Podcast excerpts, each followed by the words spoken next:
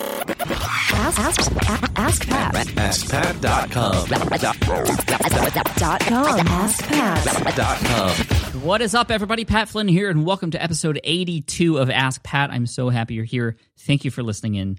I also want to thank today's sponsor, which is ziprecruiter.com. ZipRecruiter is a great site because if you're looking to hire anybody in your business, the best place to do it is through ZipRecruiter because instead of, you know, going to every single job board out there and posting your requirements for your job, you can just put it on ZipRecruiter. They post it out to the 50 top job sites out there all with one click and they highlight the best candidates for you, making it easy for you to hire the right person fast. So again, that's ziprecruiter.com slash Pat. That's my referral link.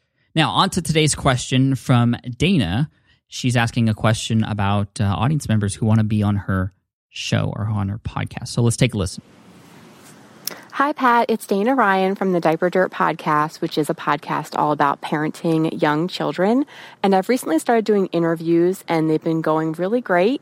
And I have actually been getting some requests from some people to be on my podcast, and I don't really feel that they would be a good fit. However, they're still a part of my community, and I have a relationship with them. Do you have any advice on how I could tactfully decline an interview with someone? In a way that is nice and also maintains the relationship. Thanks so much for all you do. Bye bye. Hey, Dana, thank you so much for your question. And uh, first of all, congratulations to you and your podcast. I checked it out on iTunes. It seems to be doing very well. You're keeping up with it. And uh, you have 10 reviews, all five star reviews, which is perfect. And that's awesome. So, congratulations. And it's awesome that you're at a point in your business or in your blog or podcast now where you're getting people coming to you to want to go on your show. I'm at that point now as well. And I do have to decline a number of people who want to be on the show. And there are different ways to do this, obviously. But I think no matter what the case may be, you also want to be always honest with those people. But you also want to somehow thank them for wanting to be on the show and, and, and, you know, giving or wanting to give value to to your audience and i totally understand what you mean about you know sometimes those stories just aren't right and you know it's your show so you should be able to decide who gets on but as you said those people are a part of your community and you want to make sure you uh, you know nurture and take care of those relationships so here's what i would do i would reply of course you want to make sure you reply but then i would just be honest i would say hey you know what thank you so much for wanting to come on the show and contribute your story or your knowledge or your expertise. Unfortunately, right now, with doing one show per week, I already have a lot of guests lined up, and it's just not going to be a good fit at this moment in time. However, and this is the part that you can choose to do whether uh, it, you know if you feel like it or not but i think this would help ease the pain a little bit from the respectful decline um, i would say you know every couple months i'm putting together a post highlighting stories or information coming from the tribe.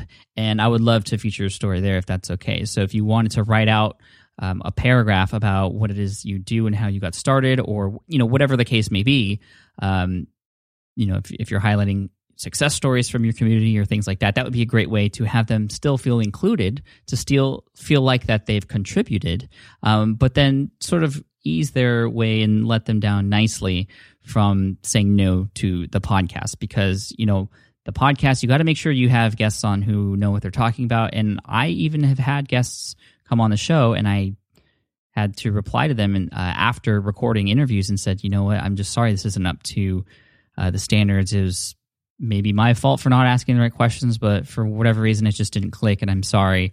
Um, if there's anything i can do to help you let me know you know it's it's my show and i want it to be top quality. I i have a standard and you should too. And i think that's obvious that you have one because you're already filtering through people who want to be on your show and people who should be on your show.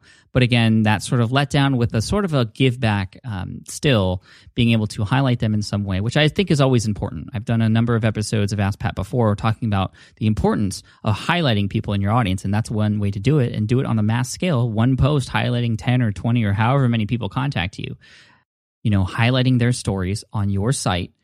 It's just not in a podcast, and that could go a very long way. And you know, it's interesting, Dana. I actually um, got some help from from the Pat Flynn Twitter followers on this question too. When I started to answer your question, or right before I started to recording it, yeah, the answer, I asked everybody on Twitter, how would you kindly decline someone in your tribe who wants to be a guest on your site or show, and it's not a great fit? And uh, got some great answers for you that I want to share. Jared says, be completely transparent about why and use as a teaching opportunity. if possible. It's a great one. Eric says, I would suggest a site or show that they might be a better fit for. And I think that's a great idea. Um, that's a fantastic idea. Uh, uh, Brad said the same thing. He says, I'm honest and upfront about it. I genuinely wish them luck getting published or featured elsewhere. Maybe refer them to somebody else. It's great. Um, Jade Craven, uh, Jade, what's up? I hope you're listening. She says, emphasize the importance of protecting your community and vision for your site. Uh, alternatively, alternatively, get the, uh, get a VA to reject, um, which is interesting. Uh, Jennifer says, ask them to contribute via another format if applicable. That goes along the same lines of what I had suggested. And then she follows up with, otherwise, just take them out to dinner and celebrate your differences. And uh, you know, I think I think there's something to be said for that. Not necessarily taking people in your audience out for dinner, but just to celebrate that there might be differences and that not everybody in your community might be ready to get on your show or they're not quite there yet. I think if if you wanted to give them constructive criticism, um, that would help. And if they're truly somebody who is a fan and a follower, they would be somebody who would understand um, what you're trying to say and why you, you didn't accept their request. So, Dana, I hope that answers your question. Thank you so much for asking it. If you, the listener, have a question that you'd like answered here on the show, just head on over to askpat.com. Thanks for checking it out. You can just ask right there on the page using the widget from SpeakPipe. And of course, I want to mention our sponsor for today, which is ziprecruiter.com. Again, if you go to ziprecruiter.com slash pat, you'll uh, be able to check it out as far it's free. It's it's absolutely free to use.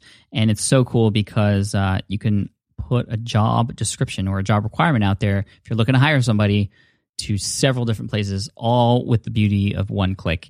And uh, you get to see who the best candidates are. It's it's it's the best way to filter through all the job sites out there get the best candidates to come and work for you. Again it's ziprecruiter.com slash A lot of people have been enjoying that actually. So uh, check it out if you need some help. And finally, as always, I want to mention a quote of the day. And this quote is from Eleanor Roosevelt. And she says, Do one thing every day that scares you. That's actually one of my all time favorite quotes, too. And I always do what I can to make sure that happens. Not anything crazy like bungee jump or skydive, but something that tests you a little bit, something that gets your heart beating, something that might make you feel a little bit uncomfortable because truly life begins where comfortable stops. So take care. I'll see you in the next episode. Peace.